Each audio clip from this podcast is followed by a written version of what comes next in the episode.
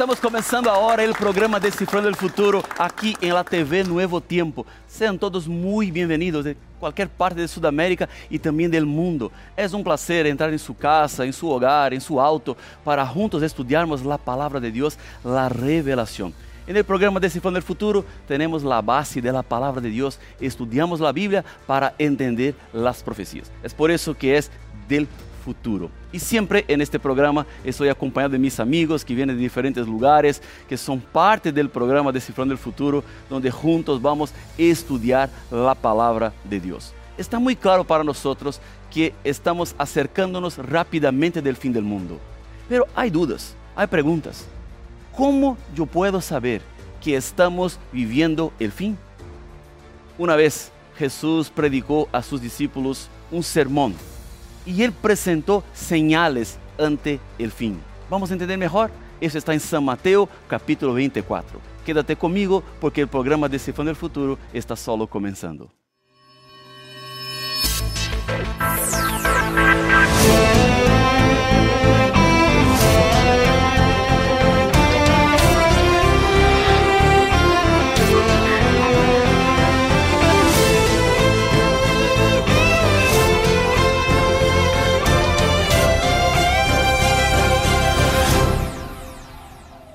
Já estamos de volta com o programa Decifrando o Futuro e como tu sabes, eu tenho um interesse especial que tu solamente não te quedes com o programa, sino continue estudando a Bíblia depois. É por isso que quero invitar-te a ser aluno da melhor e mais grande escola bíblica do mundo. Sí, a Escola Bíblica da TV Nuevo Tempo e da Rádio Nuevo Tempo. E para tú ser un alumno de la escuela es muy fácil, muy simple, pero antes de decirte cómo tú puedes ser, yo quiero presentar el estudio En Busca de la Verdad. Son 15 temas que fueron seleccionados en la palabra de Dios para que tú puedas conocer y entender mejor los planes de Dios para su vida. Ahora, para ser alumno de la escuela bíblica y tener ese material ahora, tú debes hacer lo siguiente. Tú puedes añadir el número más 5512 98 100 1460 a su celular y enviar un mensaje para nosotros por el WhatsApp. Tú vas a tener que llenar un pequeño registro y entonces vamos a enviar un enlace para que tú puedas descargar el estudio y tenerlo en su equipo. O tú puedes ir directamente a nuestro sitio estudielabiblia.com.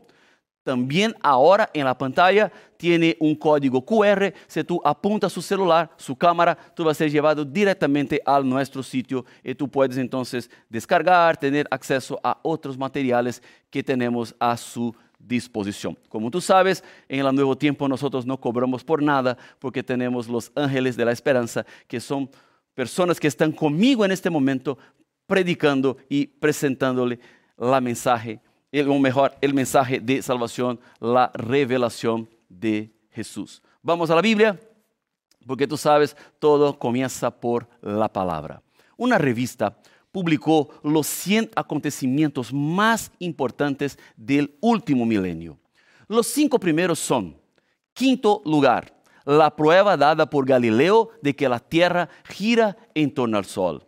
Cuarto lugar, la invención de la máquina a vapor. Terceiro lugar, la reforma protestante del siglo XVI. Segundo lugar, el viaje de Colón hacia América. Y en primer lugar, la Biblia de Gutenberg. La invención de la imprenta fue fundamental para que la Biblia llegase a las manos de las personas. Antes, las Biblias eran manuscritos y por eso eran muy caros. Todo el trabajo era hecho por copistas. Con todo, la Biblia fue el primer libro impreso. Y desde entonces, la Biblia continúa siendo el libro más impreso y traducido en toda la historia. La Biblia es un libro para todas las personas de todas las etnias y culturas. Y la Biblia es fundamental también para nuestra fe. La Biblia es la base para que tengamos las informaciones necesarias de quién es Dios, qué está haciendo Dios y qué aún hará Dios en el futuro.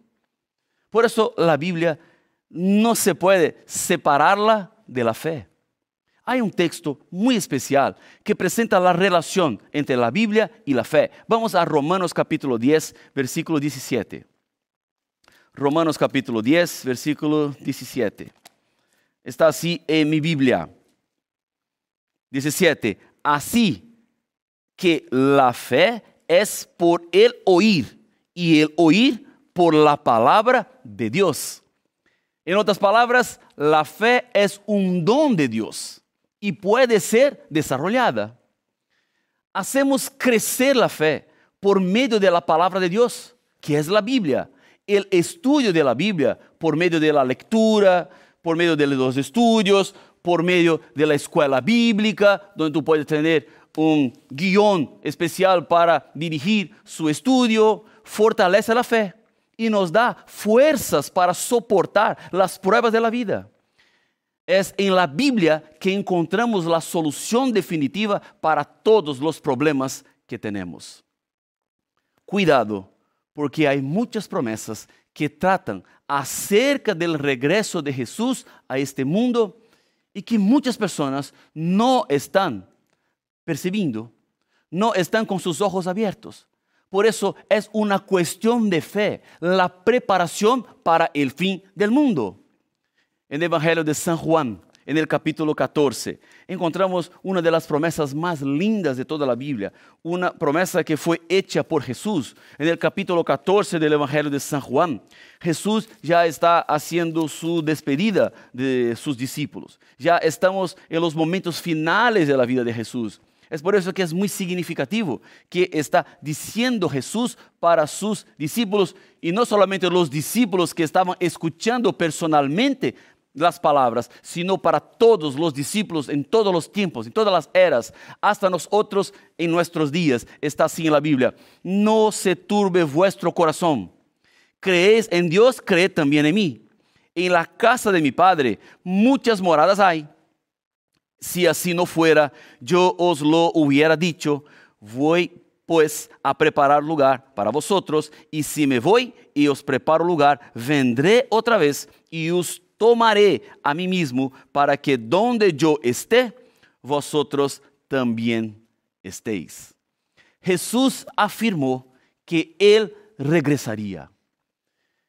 Y cuando Jesús hace una promesa, tú puedes confiar los seres humanos pueden decir cosas y después no cumplir, pero eso no pasa con Dios.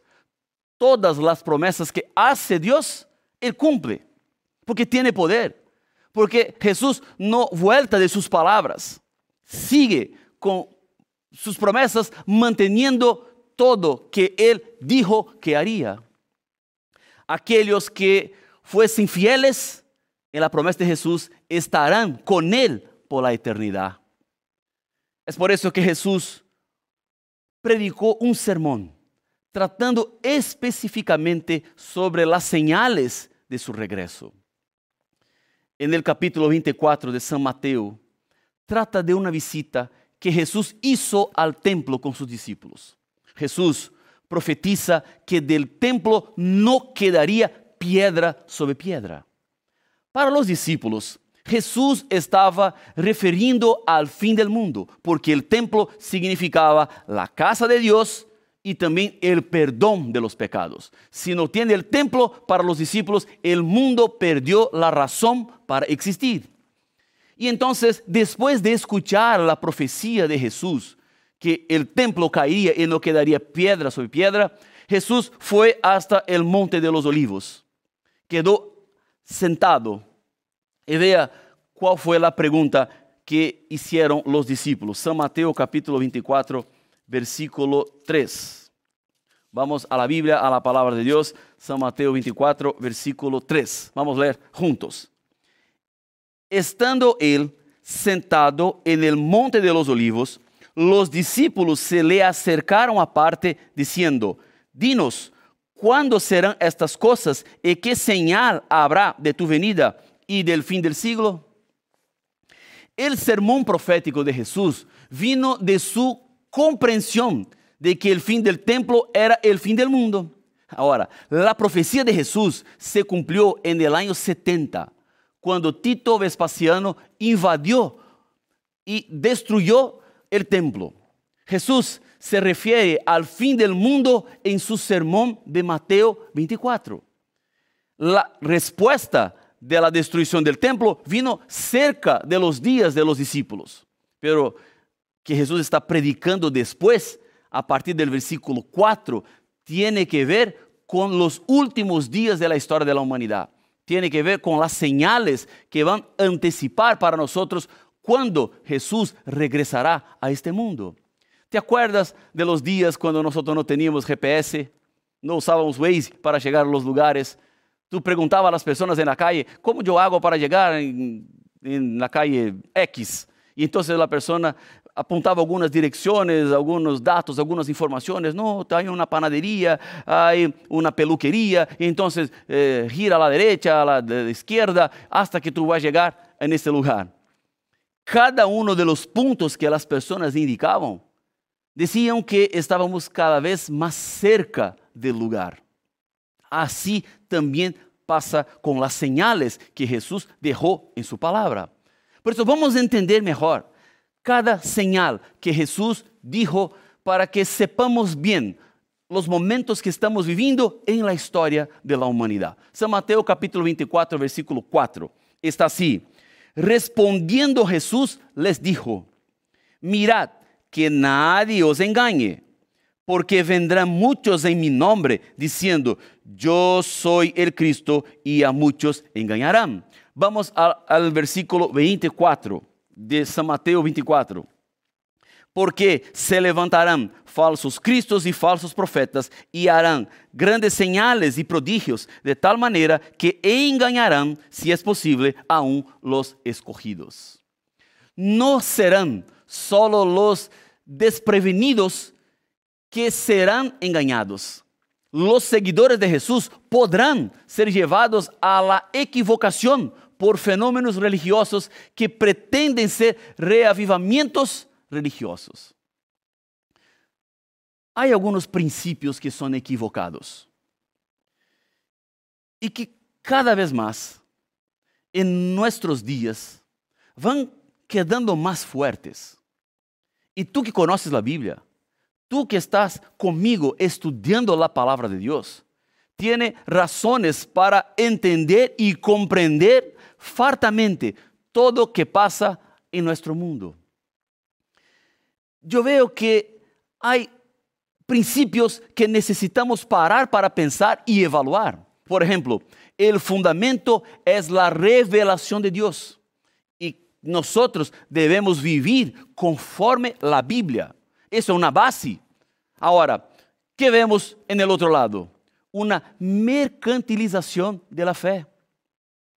Personas que piensan que pueden comprar las bendiciones de Dios. En nuestros días se escucha mucho de una teología de la prosperidad. La teología de la prosperidad enseña a las personas que una vida que está dedicada a Dios tendrá prosperidad. Y la prosperidad que viene como promesa es la prosperidad financiera, económica. Gente que viene para la iglesia y ahora son ricas. Y mucha gente escucha la predicación y piensa que es así la vida con Dios. Ahora, la teología de la prosperidad es un, error. En realidad, nosotros aprendemos en la palabra de Dios la teología de la fidelidad, que es completamente diferente. Yo creo que tú ya he escuchado la siguiente promesa. Pare de sufrir. Eso no está en la Biblia. En realidad, Jesús dijo que hay dos caminos. El camino angosto y el camino ancho. Y el camino que lleva para la perdición es ancho. El camino angosto es el camino más difícil. Ese es el camino que Dios espera que nosotros estemos. Si el camino es más difícil, ¿cómo tú puedes decir, pare de sufrir? ¿Dónde está en la Biblia la promesa pare de sufrir?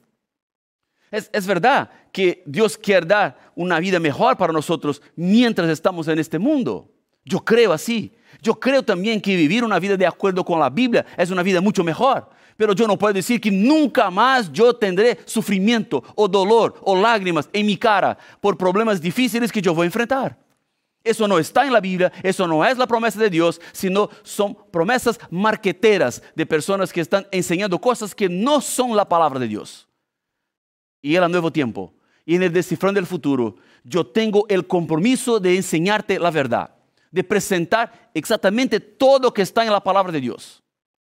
Hay personas que son sinceras en una búsqueda de una religión milagrera la cura de Cristo no es el Cristo que cura. Hay una diferencia. Hay personas que quieren los panes y los peces de Cristo, pero no quieren el Cristo de los panes y peces. Hay profesionales de la fe que tratan a la iglesia como un negocio o la seducción de un evangelio mágico, hasta con símbolos de fe, un vaso con agua o un mantel o cualquier otra cosa.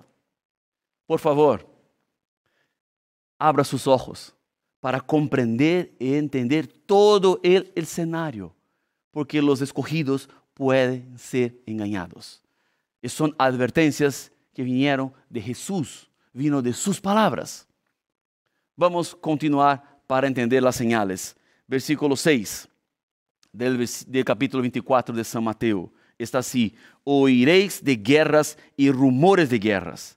Mirad que no os turbéis, porque es necesario que todo esto acontezca, pero aún no es el fin. Versículo 7. Se levantará nación contra nación y reino contra reino, y habrá pestes, hambres y terremotos en diferentes lugares. Las guerras son la expresión más cruel de la falta de amor entre las personas. Billones o mil millones de dólares son los gastos por año en la compra de materiales bélicos. El mundo vive un tiempo de carencia de comida, de vivienda, de educación, de salud. Mas aún así, los recursos son destinados para armas y municiones. Los grandes gastos militares debilitan las economías. Jesús dice que aumentarían las guerras y también el rumor de que puede estallar otra guerra en cualquier momento. En Apocalipsis capítulo 11, versículo 18, la Biblia nos dice que Dios intervendrá para destruir a quienes destruyen la tierra.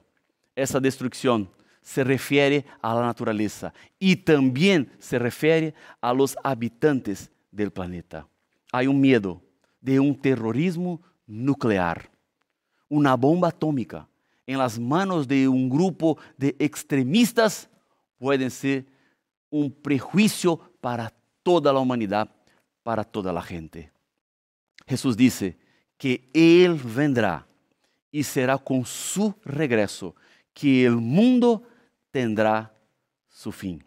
En otras palabras, tenemos esperanza. No son los malos que determinarán el momento del fin del mundo. No está en las manos de aquellos que practican la maldad decir cuándo Jesús regresará. Porque las guerras no van a terminar con la vida en el planeta. Vamos a seguir, porque el fin del mundo ocurrirá cuando Jesús estuviera veniendo en el cielo y las guerras no más existirán. Las muertes ya no serán más parte de la jornada de los seres humanos. Hay otras señales, como terremotos. Parece que la naturaleza está fuera de control. Fenómenos que no conseguimos controlar. Hay hambre. Se cree hoy que un tercio de la población de la Tierra irá a dormir esta noche con hambre. Hay también epidemias o la pandemia, el mundo que paró en el año 2020. Quedó evidente la fragilidad humana expuesta delante de un virus microscópico, el miedo del futuro, las incertidumbres, las dudas, los problemas psicológicos. Jesús también habló sobre señales sociales. Vamos conmigo a San Mateo capítulo 24, versículo 37. Yo cerré mi Biblia. Vamos a San Mateo capítulo 24, versículo 37.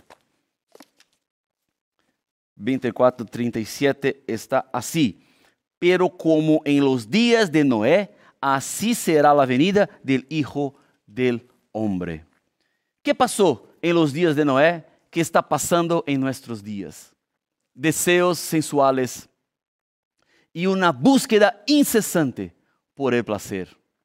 La banalización del sexo y la falta de compromiso personas que están presas a los encantos de la pornografía, robo, violencia, estupro, racismo. En la época del diluvio, apenas ocho personas creyeron en la palabra de Dios. Dios, en nuestros días, va quedando como una hipótesis. Hay una secularización que desemboca en el humanismo, cuando el ser humano está como centro de todo. ¿Qué esperar de este mundo?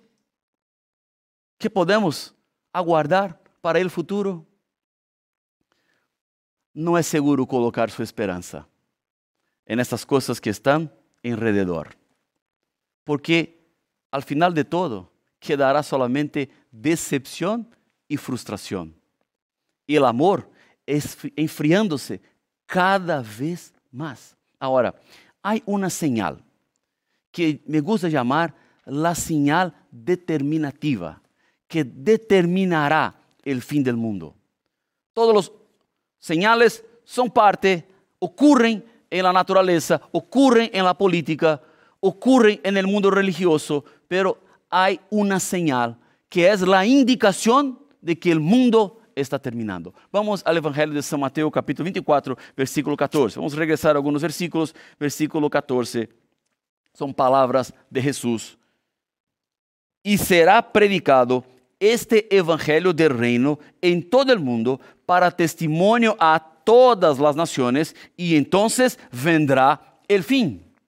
En otras palabras, que determinará el fin del mundo es la intensificación de la predicación del evangelio para todo el mundo. Es eso. Está en las manos de la iglesia está en las manos del pueblo de Dios. Mientras el Evangelio está siendo predicado, más personas están preparándose para la venida de Cristo y eso es un cumplimiento de una señal que predijo Jesús para la humanidad. Cuando tú estás conmigo acompañando un nuevo tiempo, cuando tú estás con la Biblia en la mano, o cuando tú compartes el enlace de este programa o de otro programa de nuevo tiempo con sus amigos, con sus contactos en WhatsApp, tú estás ayudando a cumplir la señal definitiva de la predicación del Evangelio. Ahora, hay personas que pueden decir así, pastor, todas esas señales acontecen hace mucho tiempo. ¿Qué quería decir Jesús con esas señales? Porque cuando miramos la predicación del Evangelio, ya está ocurriendo. Eh, hambres, terremotos, epidemias, pandemias, todo eso ya ocurre en el mundo hace tiempo que Jesús quería enseñar.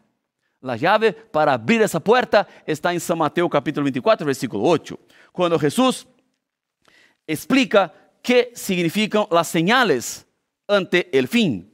Está así, pero todo esto es solo principio de dolores.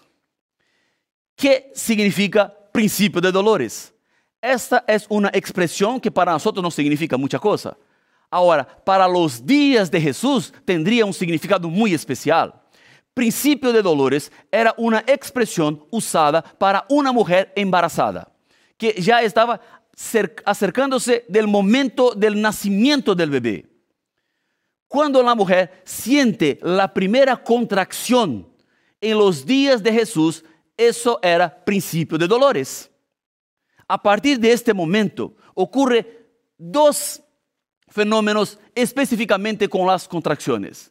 Ellas van quedando cada vez más fuerte y ocurriendo cada vez más cerca una de las otras.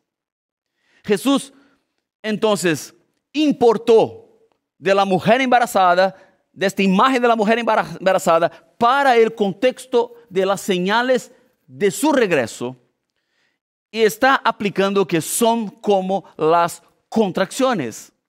Cuando miramos para las señales, la pregunta no es está o no está ocurriendo, sino cuanto más acontecen y con más fuerza, más cerca estamos de la venida de Jesús.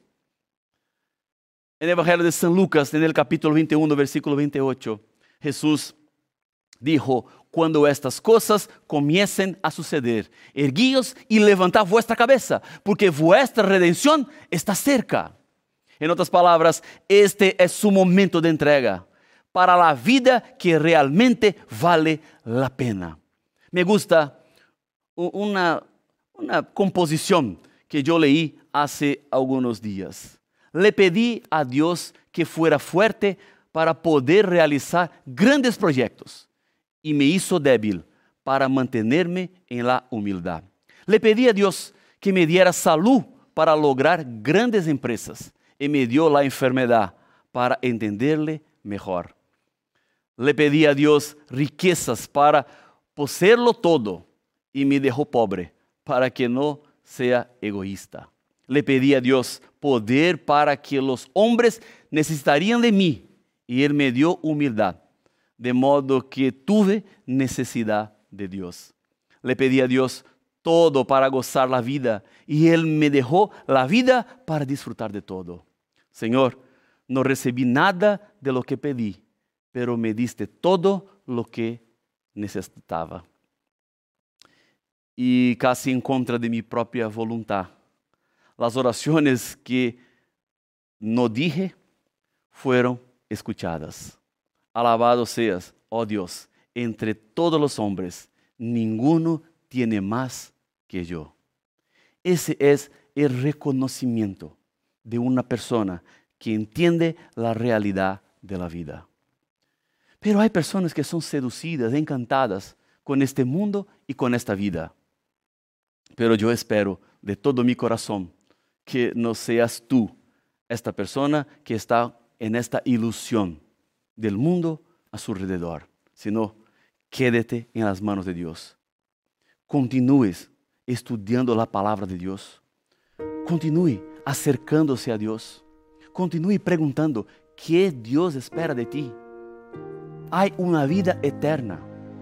Las señales son pruebas de que Dios ha sostenido toda la historia y que al final de todo, la última señal, la predicación del Evangelio, determinará la venida de Cristo y el fin del mundo y el fin del mal.